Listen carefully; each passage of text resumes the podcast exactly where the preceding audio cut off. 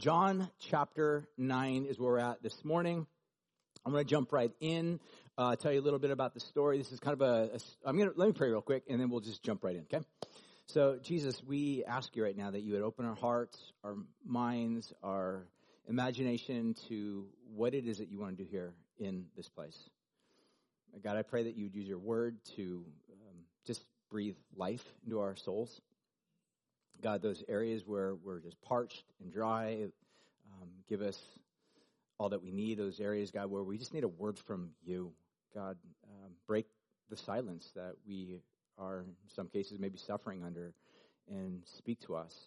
Um, God, give us everything that we need. You know every single uh, challenge and hardship that has been brought into this room. And have your way here this morning and breathe life. And we pray these things in Jesus' name. Amen. So, John chapter 9, real quick, is really the story of a blind man who receives his sight. Um, ultimately, he comes back. Um, Jesus ultimately is the one that is the miracle worker in this particular context. Of course, the story is, uh, you know, not without controversy or plot twist or resolution, which is an amazing resolution that Jesus actually does something phenomenal at the very end. The story is actually kind of broken down into like six chapters There's six phases or six scenes that I've kind of written down up here.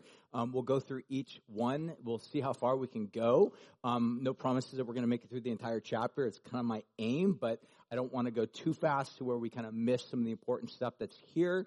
Um, but if I need to stop at some point because we've kind of gone over our time, then we'll just save the rest for next week. So again, just like you guys know the typical routine, it'll be one sermon over like two different weeks. All right, that'll kind of be where we will head with this. So um, uh, in the Gospel of John so far, we've as we've been making our way through this great book, just chapter by chapter, verse by verse, like segment by segment, story by story. We've seen John kind of like craft the Gospel of John around seven seven different signs that appear. There's seven different signs that John is kind of framing the entirety of his storytelling about the life of Jesus. Um, John tells us at the very end of the gospel why he's even writing this story in the first place. His whole aim is so that you have enough information about who Jesus is that you, as an individual, would trust Jesus. That's John's aim, his agenda. He kind of like straight out there gives it to you very bluntly. Is like, my hope is that as you read the story I'm going to tell you about Jesus, that you too would also come to faith and have your life radically transformed by this person, Jesus. So John wants to bring us into the story by framing everything around these uh, variety of different signs. Um, this is an, another uh, miracle, or actually in the gospel account, the third actual physical healing that Jesus brings about. So let's jump right in and take a look at the variety of movements or chapters or uh, scenes that we're going to take a look at here. So scene number one starts basically with an introduction. It tells us a little bit about where the story kind of came from, where it's beginning to go. So let's go ahead and read that and we'll make some comments as we go. Then we'll move on to scene number two. Um, and I do have like scene titles over each one of these. So scene number one, as I already mentioned, is introduction. Scene number two is going to be confusion. Scene number three is this interrogation. Scene four is the investigation. Scene five is excommunication. Yes, everything ends with an Asian. Shouldn't. Uh, and then lastly, six, scene six is this restoration, which promise you we will not get to today. It's really good, so do not miss next week, especially. So let's jump right in. John chapter uh, 9, verse 1. We'll read through verse 1 to 7. And he, that's Jesus, passed by, and he saw a man blind from birth. And his disciples asked him, Rabbi, who sinned, this man or his parents, that he was born blind? And Jesus answered, It is not that this man sinned or that his parents sinned, but that the works of God might be displayed in him. We must work the works of him who sent me while it is still day. Night is coming when no one will work. As long as I'm in the world, I am the light of the world. Verse 6 Having said these things, he spit on the ground. This is one of those plot twist moments. He spit on the ground, made mud with his saliva. Then he anointed the man's eyes with the mud, and he said, Go wash in the pool of Siloam, which means sent. And then he went and washed and came back seeing. So there's the introduction. There's the whole basic story in one nice, beautiful paragraph. Of what's going to happen. Now, the story kind of unfolds or kind of telescopes outward, and we enter into some of the drama and the challenges and hardships that kind of unfold throughout there that ultimately lead to conflict and whatnot in this guy's excommunication and so on and so forth. But we'll get there in due time. Um, a couple things before we even jump in. I want to just make a couple notes, uh, several things uh, in this passage I think are noteworthy. Number one um, is this historical location of Siloam. This is kind of an interesting thing. Is um, I'll show you some little photos and apologize for about the very very pixelated picture that's up there at the very center of this. Um, but I want to talk about it real quickly. So uh, the pool Siloam is is is fascinating. In fact, if you go on and just do a Google search right now. Um, type in pool Siloam, you're going to bring up a lot of more recent articles that were just written. This is one that just came up called Steps Where Jesus Heals Blind Man, discovered after 2,000 years, um, written by this particular gal. September 8th, 2023, so just a couple days ago. Um, they have had some astronomical advances in terms of uh, archaeological discoveries of the pool of Siloam specifically. So I thought, oh, that's kind of that's kind of cool. I'd love to kind of tell you guys a little bit about the pool of Siloam. Why this is so fascinating. So in this particular article, actually says something to this effect the half mile running through the city of David from the Pool of Siloam up to the footsteps of the Western Wall and the Temple Mount represents, quote unquote, the most significant half mile on the planet. That's kind of big. Whatever this half mile is, is pretty significant, at least according to this uh, archaeologist. Goes on to say the discovery of the pool is evidence of history preserved. Some discoveries are theoretical. This one was undeniable. It is proof that the story of the Bible is true. It's fascinating. Like I, we, we took a trip there in 2020 and we actually walked through this. There's, it's actually connected. So I'm going to talk a little bit about this. So take a look at the, the, the big photo that's at the very center of everything. So at the top one where it a Temple Mount. So I want you to just get a little bit of a geographical picture in your mind of the region of Jerusalem. So that's the very top. It's the pinnacle, the climax of the entire city. So everything from Jerusalem goes downhill. So in other words, if you're ever going to go up to the city of Jerusalem, you're always going to describe it as going up geographically to the city of Jerusalem. But you can see it's a pretty lengthy, steep, you know, uh, road going all the way down. So you can see this little pool, that little blue thing down in the bottom right there. That's the pool of Siloam and it's connected to where you can't really see because they, they carved away the city right there. That's not real. That's just a you know a, a, drawing to kind of show that underneath it there's a there's a spring. That spring kind of goes underground underneath the entire uh, geography of the region, and there's a tunnel attached. That's called Hezekiah's tunnel. It's a fascinating feat of engineering way way way way back in the day. Um, but this tunnel fed the water that was down there. It's this massive pool, so big, so some archaeologists actually believe it was around two football fields in length, in large. It's massive, massive area. Okay, so take a look at this uh, colorful picture right here. This is modern. This is within the past, you know, couple years. So these are the steps they've actually found that kind of go por- uh, a portion down in that particular region. Um, this other image over here, it's kind of the same image right here, but it's just from another angle. But what I want you to imagine in your mind, um, what Jesus did here in the story that we just read probably would have taken place somewhere maybe up towards the Temple Mount. Why, why do we know that? Because if you're blind, which was pretty common malady in that, I mean, I don't know how common, like in terms of percentage wise, but if you had a particular malady like this, you would no doubt go to the regions where people have the greatest compassion and sympathy. Where would that be? Well, if you're going to go worship, you're going to go find someone that's got, you know, a desire to want to help someone else. So you go hang out up at the very top, right? You go hang out there. You hope you get some free lunch. You hope you get some money, whatnot, because you're totally dependent upon other people's uh, benevolence and goodwill. So up at that particular region, probably Jesus would have interacted with this guy, had this dialogue that we just read here, um, does this whole dramatization of spitting in the mud, putting on this guy's eyes, and then sending him all the way down like, imagine, I want you to imagine how, how far this is a half a mile. Half a mile. And I'm not even sure how far. Uh, maybe a half mile would be like from here to Costco. I don't know. Um, but downhill and then back uphill again. It's pretty significant. Um, elevation is maybe, I don't know, 1,800 square feet, 2,000 square feet above sea level, Jerusalem, the top part from the bottom. So it's, I mean, imagine like hiking from, you know, bottom of Madonna up to Madonna to the top. You know, something like that, something relative around there. So this guy is blind, walking down. He goes in, does what he's asked to do, and he now receives a sight. Imagine him walking back up those steps. Now again, the steps were designed, we know this now, um, because we're, we're learning this in these archaeological, this is what they just recently uncovered. They uncovered the steps going from the pool of Siloam back up to the city. It's insane. They've never seen this here. And now, as they're walking up these steps, you can actually see.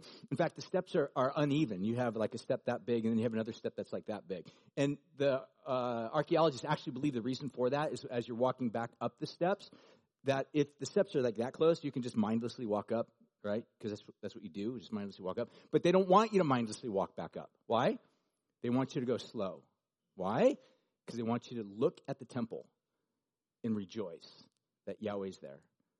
So this guy, for the first time in his entire life, after being healed at the pool of Siloam, in the very bottom there, he's he's walking back. He's not feeling his way around. He's not touching the ground. He's not being led by someone. He's lo- he's walking up the steps, this little slow, fast, slow, fast, looking up, observing, full of gratitude, thankfulness to Yahweh for what God had done, and he makes his way back up. And again, he has no he hasn't seen Jesus yet. By the way, he has no idea what Jesus looks like.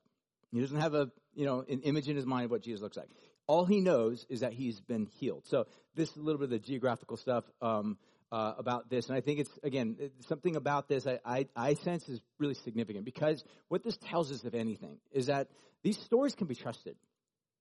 That that the Bible, written throughout all of these years, there's the Bible has gone undergone so much scrutiny over the past, you know, 20, 25, 100 years, so much so. But, and it's kind of left a lot of people questioning, can I even trust the Bible? Is it even trustworthy? Is it just written by, you know, hundreds and thousands of different people rewriting it and casting their own opinions and marginal notes and so on and so forth? And, and the answer is, is we can trust what scripture says because archaeology is actually uncovering certain elements like this that are showing, oh, this actually happened. And now we can fill in certain pieces that maybe we didn't have before. So, so your faith in Jesus, your faith that has been de- derived from Scripture, from historic Christian faith, um, is something that you can totally place your confidence in. You don't have to be ashamed of that. You don't have to feel as if you got to shy away from having a degree of confidence in what God has spoken and said, because there is a lot of evidence that would prove that this is something that we can place our confidence in. So, so that's that's that. Um, taking a look at a little bit of the historical location. I'm going to move on a little bit to kind of this whole mud making thing that happens here, and ask a little bit of a question. Like, why does Jesus? do this? What's the whole aim? Um, before I even get to that, I'll just talk real briefly. Like the, the question of like human suffering obviously comes up. The disciples ask him like, who who sinned?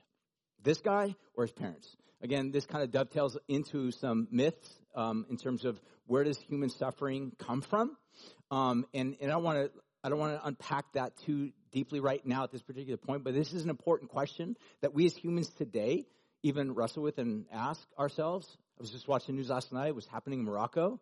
Devastating. Another absolute devastating situation taking place. At that point last night, 2,000 people have lost their lives. Shocking. I mean, it's like mind numbing and, and numbers inspe- expected to increase. It's like, how do you categorize this? You know, people just going about their day or their evening, whatnot, and just not even knowing that this was going to be the, the last day of their life. The, the human suffering toll is on a scale next level. And, and the question, we as human beings ask this question. Why? Because we're made in the image of God. Uh, like lions don't sit around like ponder the thought of like why is there you know why do gazelles suffer you know, why do other animals suffer? They're not, they don't care about this stuff. But we as human beings, we care about this stuff because we have some degree of moral understanding. Like there's right and there's wrong. And if people suffer, there's got to be a reason for this. Maybe it's wrong. Maybe, you know, as, as some famous uh, writers have written throughout the ages, whether it be atheists or agnostics, have suggested that either God is is weak, so he's unable. He's he's got a good heart. He truly, genuinely wants to help people, but he's weak. He's not capable. Or he has power and fully capable, but he's morally a monster. He, he takes some sort of delight in watching suffering of human beings. And so something like this is happening in the minds of the disciples as they're around this guy. They see him blind. They interact with Jesus and they're doing what typical disciples and master would do in that particular day and age. They would walk through the city, they would just observe life, they would ask questions. The rabbi, Jesus, would respond. In this particular context was, who sinned, these, this guy or his parents? Jesus basically corrects him says, you guys are asking the wrong question. It's the wrong question. this is not the right way to approach this. It has nothing to do with his sin. It has nothing to do with sin of, of, of parents. Again, we can go through uh, a, a debrief of this particular um, idea at some other point, but what I want to focus on right now is Jesus' response to this is, is powerful. Um, in spite of where the source of suffering comes from or pain, uh, Jesus responds to it. Jesus lowers himself to this guy's level and spits on the ground, makes mud, and puts it on his eyes and then sends them off. And this kind of raises the question, why did Jesus do this? Like, what was happening here? And there's a lot of reasons that people have responded to. And if you have like a, uh, you know, a Bible that might have marginal notes or commentary and all that, there's, there's a variety of reasons as to why. I think, uh, I'm not going to go through all the reasons, but um, one, several reasons I would say one particular teacher gave a couple reasons I thought were really valid. So I'll just kind of share these with you because I thought they, they were worth sharing. Um, there's at least two things that he suggested that Jesus is doing this whole mud making type of dramatization. Um, number one, I, I, think Jesus is acting in a prophetic uh, role, right? Like Isaiah or Ezekiel or some of these other ancient prophets of old, where it was not uncommon for them to act out things in very dramatic fashions. I mean, I think it was Isaiah takes off his clothes and walks around like in his underwear. And the whole idea behind that was like, what the heck's the prophet doing? And it was his way of saying, hey, you guys are going to be walking around in your own shame. So repent from your sin. Otherwise, you're going to be finding yourselves walking around in shame. I mean, it's a pretty dramatic type of a uh, way of going about your, your, your job, right? So Jesus seems to be functioning in this particular level of dramatization. Um, the second thing I think is important to note that it's possible that Jesus also, and, and, and I say this and I'll kind of backtrack and kind of explain this a little bit. Jesus seems to be insulting the legalistic blindness of the Pharisees. In what way? So again, for you to maybe even for some of you to even think about Jesus and the word insult in the same sentence um, seems maybe a little bit off-putting. But Jesus is not afraid or have problems with casting insults where insults need to be rightly like placed, right? So Jesus seems to be insulting a system that's at play here. So Jesus was not against Judaism. Jesus was not even really against the Pharisees because he had some relationships with some, some of the Pharisees. Jesus seems to be against the overemphasis, hear, hear me out, overemphasis upon the traditions. That they, they elevated the traditions that they held to higher than God and higher than human, human beings. Jesus seems to be very against that. And this is what religious situations and institutions oftentimes do. Now, mind you, I was, if I had longer time today to preach, I would be even going into some of this as well. Religious institutions are not just simply religious, they're also secular. I'll, I'll, talk more about that actually next week. There are secular institutions functioning in society today, in California today, that are, that are not Christian, not religious. They don't believe in a higher being like God, but they function as a religious institution that has rules and has right and wrong and moral identity and who's to blame and who's our scapegoat and who should we accuse and who should we cancel and whatnot. But the point of the matter is the religious leaders had this system that Jesus seems to be coming against. So why does Jesus spit on the mud and spit on the ground and then make this mud? Now, in the Mishnah, which was a very well known uh, series of teachings in the first century. Uh, they had what was called the Mishneh Torah, and they had some writings in there on what was called the Shabbat, or the Sabbath day. So there was all sorts of prohibitions. So if you were a follower of Yahweh, you were Jewish, and you were wanting to be faithfully committed to Yahweh, God, you would basically be part of the institution. Part of the institution would be you would be submitted to these rabbis or these Pharisees, and these Pharisees would be submitted to these uh, writings known as the Mishnah, whatnot. And these would be basically teachings or series of sermons that were codified within a particular book, and it goes all the way back to the Babylonian, uh, you know, several hundred years prior. So, anyways, one of the laws that they had was that on the Sabbath they actually prohibited, get this, spitting on the ground. So, in other words, if you had a spit, right, you got a cold or whatever, you're going to spit. Wait, save your spit in your mouth until you can spit on a rock do not spit on the pathway because if you spit on the, the, the soil or the dirt, then that commingling of your saliva with the soil will actually create uh, clay. And you're, you're not allowed, that's like an action. It's a work. You should not work on the Sabbath. And spitting on the ground on clay makes clay, and that's an actual work. So do not make clay on the Shabbat. So what does Jesus do? right? Spits on the ground. And I, I personally think that part of this is like an insult. His, his way of basically saying, I really want to just very clearly point out who has the real blindness here. I think, I think Jesus is controversial sometimes. Jesus says things sometimes that are just sort of a finger in the eye, a little bit of an eye poke to just say, here, your whole institutions that are causing problem and consternation for other people and keeping them at bay or so hyper focused on other types of laws or legalisms or saying the right thing or doing the right thing in a particular right way, but overlooking human suffering. It's as if Jesus is saying, I'm going to insult this because it's worthy of insult. So he spits on the ground and he makes mud and he puts it on this guy's eyes. I think there's another thing that's also taking place here that Jesus also seems to be identifying himself and his role. Now, this kind of plays in the larger picture. Now, if you go back to chapter 8, uh, you realize that when Jesus is dialoguing with these religious leaders, uh, he says something to them like, hey, my father is working and I'm working. So they're asking him, you know, what right do you have Jesus to be doing X, Y, and Z? And Jesus like, look, my father, Yahweh, Yahweh God is working. And because Yahweh God's working, I'm also working. And then they push back at Jesus and they're like, who is your father? Your mom's a prostitute. We don't know who your father is. I mean, they're they're basically, and this is an issue that we can, we can read over this and not really understand what's happening here. But in the first century, it's really important to note that in the first century, the whole idea of inheritance and heirship was essential and critical. And so when Jesus comes on the scene, he's like, hey, my father's working. And they're basically challenging Jesus' lineage. Like, we don't know your father. You, you have no claim. You have no right. You have no legitimacy to be doing what you're doing. Show us where your legitimacy comes from.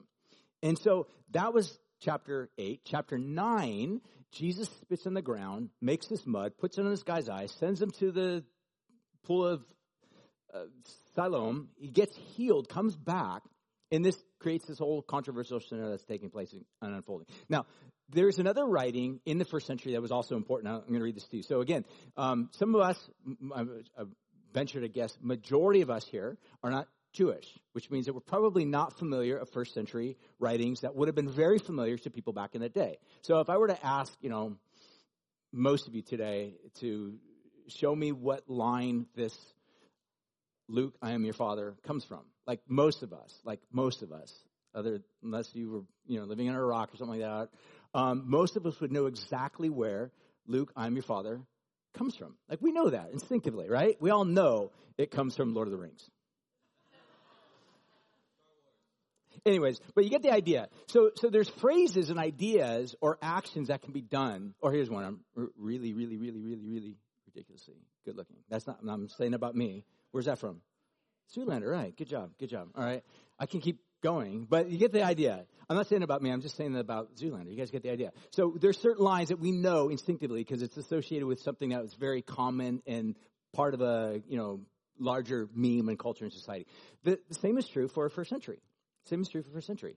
Um, they would have been very familiar with these variety of writings. They would have been part of their normal warp and woof of life. They would have been quoting them. They would have heard them. Um, and so there was a writing in what was called Bava Batra 126 that states something like this, that the, there's a tradition. That It says this, the saliva of a firstborn son has the power to heal blindness. Um, I'll read it again the saliva of a firstborn son has the power to heal blindness. In this particular writing, uh, in Bava Batra 126, there is a discussion, like a case study. And it starts something like this. Two sons who have a dispute over their territory, they approach the rabbi.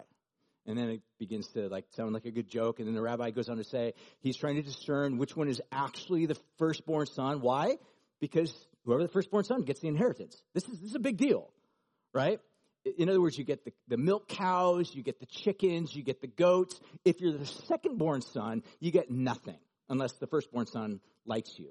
So you better be on good terms with the firstborn son. But now we got a dispute because both of them are claiming to be the firstborn son.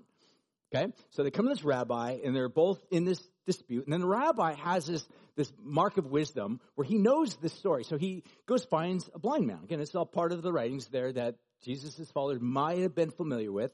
And he finds this blind person. Then he says to one of the guys, he says, I want you to uh, spit on the ground, make mud, put on this guy's eyes, and nothing happens. Second guy spits on the ground, puts on his eyes, and this guy's blindness is gone. Again, is this real? Probably not. It's the myth. But the point of the matter is, the myth still would have been in circulation in that day. And so, if if if that story is actually the backstory of what's happening here, then what Jesus is doing here is mind-boggling. What is he saying? I think what he's saying is something like this: Jesus, through this dramatization, he's basically saying, "You guys have been asking me about my legitimacy." about who my Father is by questioning who He is and where I come from. Jesus hawks a loogie, spits on the ground, and heals this guy. Dude, it's powerful. Like what Jesus is doing here through this dramatization is he's literally just saying, You think you know everything. You know nothing. You are fools. You are blind, leading the blind. I am the one that has come from the Father, representing the Father, bringing forth the Father's goodness, which is life and healing and wholeness and opening blind eyes and unstuffing blocked ears and taking people's palsies and broken bodies and bringing healing and wholeness to them and taking those people that are off on the margins and forgotten about or shunned or shamed and showing them kindness and goodness and bringing them back into the community. Jesus, I think, very clearly is, is, is stating in unambiguous terms, my Father, Yahweh God, and I'm the firstborn representative. That is the heir of all that Yahweh God has to deliver. It's pretty powerful. So I want to read the very next scene and then I'm going to conclude. Because as we go on, I think the second scene that kind of steps in here is what I'm just calling confusion. It says, Then the neighbors and those who had seen him before as a beggar, they were saying, Is this not the man that used to sit here and beg? Some said, It's him. Others said, No, it's a guy that looks like him. But he kept saying, I am the man. So they said to him, Then how were your eyes open? And he answered, The man called Jesus made mud, anointed my eyes, and he said to me, Go to Siloam and wash. So I went and I washed and I received my sight. And he said, Where is he now? And he said, I have no, no clue. So within this is obviously confusion. They're just like, who is this really the guy? I have no idea. But he comes on and he basically just testifies, like, like I don't know how this happened. I don't even know why he did it, why he ch- why he chose me, but he did. And all he knows now is as he's still processing the reality of what happened in his life, all he knows now is his entire life has been upended and changed. I mean, imagine here's a guy that has like lived the entirety of his existence, showing up and being 100% dependent upon other people's kindness, goodness, welfare. And now, he just he doesn't need to show up there anymore. He's, his life's changed. All these patterns and habits and traditions and rituals that he had been following in for so long are, are, are done, are no longer, that's the case anymore. He's, he's, he's going to be living a brand new existence. He doesn't know exactly how or why this happened, but all he knows is that Jesus tells him something and he goes and does what Jesus tells him to do. And I want to end on this note. What's Jesus calling you to do? Like, what is Jesus collectively, as a, for us as a community, what's he asking us to do? I think first and foremost, like a lot of us, we, we want some sort of experience with God or we want some sort of supernatural thing that's going to sweep us up off of our feet. But really, I think everything kind of goes back to this initial, like, like what is Jesus calling me or inviting me as a human being to step into doing? I think it begins first and foremost with just do what I say. Jesus said, go wash. I mean, this guy could have argued and been like, that's not going to work. I mean, he could have played the skeptic and be like, spit, come on, in my eyes, pool of Siloam. It's really far away. That's a long distance for me to travel. There's no way this is going to work. This doesn't make scientific proof or fact. There's, none of this makes any sense. He could have done all that, but he does respond to Jesus and he receives from Jesus' hand this kindness, is grace. So I think this kind of brings us back to this initial reality of like, what is Jesus inviting us into? What's He calling you to do? Where's the step of faith he's asking of you to step out, trust me? Maybe there's things he's saying, don't do this. Don't go down this path. Don't walk down this corridor. Don't make that choice. What's he calling us to do? His words are always going to be proof of life. This is what he invites us into. And on this note, what I want to do right now is I want to conclude and then kind of set the stage for the next few scenes as we're going to look at this next week. Again, like I said, we'll get into the interrogation, the investigation, his excommunication, and then I think one of the most beautiful aspects of all this is that even though this guy gets booted out of society and the social life of Judaism, um, the very last little movement of this whole segment, or verse 35, is that Jesus goes out and finds him. You gotta love this about Jesus. This is this is Jesus. You know, we live in a world today that is really trying hard to make sense of human suffering. The philosophy of Buddhism says something like this suffering has is a part of the inherent reality of, of existence of life. Oftentimes it's attached to our desires. So in other words, if you love something and when that something breaks or dies, you're going to suffer as a result of that. So one of the ways in which suffering is eliminated or lessened by way of the Buddhism, uh, the, the, the Buddhist type of mindset is by eliminating desire and following the Eightfold Path. Um, within the construct of Hinduism, suffering is kind of a natural part of what's called the samsara, the cycle of birth, life, and death. It's oftentimes motivated or driven by one's karma. So, in other words, what you've done in past lives is going to come back and revisit you in this life. So, the things that are happening are just kind of part. The best thing that you can do in our world today is just be the best person you can be kind, help other people. So no matter what type of misfortune happens to you, just choose a different path. Want you to pause and think about that. That's, that's, that's, a, that's a tall order to do, especially in the throes of intense suffering.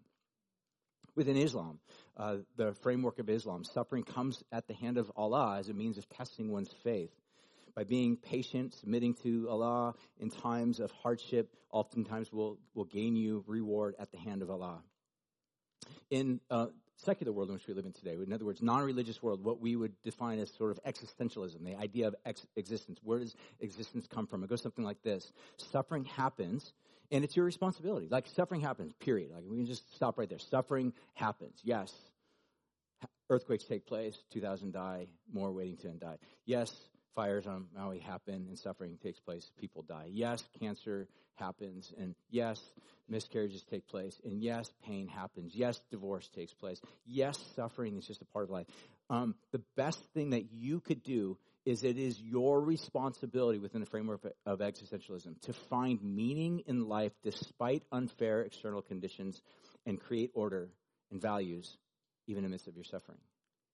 I just want you to pause and think about that. Do you realize how exhausting that will leave you? You are responsible. Now, on one hand, there's a part of segment of society in American culture that's just like, yes, empowering. But what happens if you cannot rise above that? What happens if the suffering just keeps stroking you down every single time you lift your head above the wave? Another set of 16 waves come in one after the next in rapid fire motion. Now what? Only the gospel, only Christianity comes in and says, in the midst of wave upon wave upon wave of suffering and pain and hardship, enters a God into your dilemma to rescue you, to heal your blindness, to save you. How? By himself being tumbled in the waves, by himself being throttled and ruined and destroyed and crushed and pressed on every side. He is a high priest that we can turn to that knows our pain and suffering like no one else in all of history. We can turn to him and trust him. I'm done. I want to invite you to stand. I want to pray over us right now. And I also want to invite you, like, if you're here this morning and you need prayer for anything, I want to have some people up as soon as I'm done, that would be here to pray with you. I'll be available to pray with you as well. But I want to just pray over us right now. And no matter where you're at, no matter what types of circumstances you're going through, that this is a God that sees you, that knows you, that loves you, and is for you. And my hope would be that there would be enough like reality or truth that has been unfolded here by Scripture that would cause you to realize, oh, he can be trusted too. He can be trusted too with your life, your pain, your hardship. So I'm going to pray for us and then we'll dismiss. Jesus, thank you so much for uh, you stepping into this earth, uh, taking upon yourself our humanity. You know what it's like to be rejected and to suffer and to have people accuse you. You know what it's like to be misunderstood. You know what it's like to have the mob come against you. You know, you know all these things. And God, because of that, we have a high priest that we can look to and trust. So, Lord, I pray that you would give us the ability to hear what it is that you're calling us to step into, to hear your voice and to obey it. Give us everything we need. Meet people right where they're at and bring deliverance in those areas that we need deliverance. And we pray and ask all of these things in Jesus' name. Amen.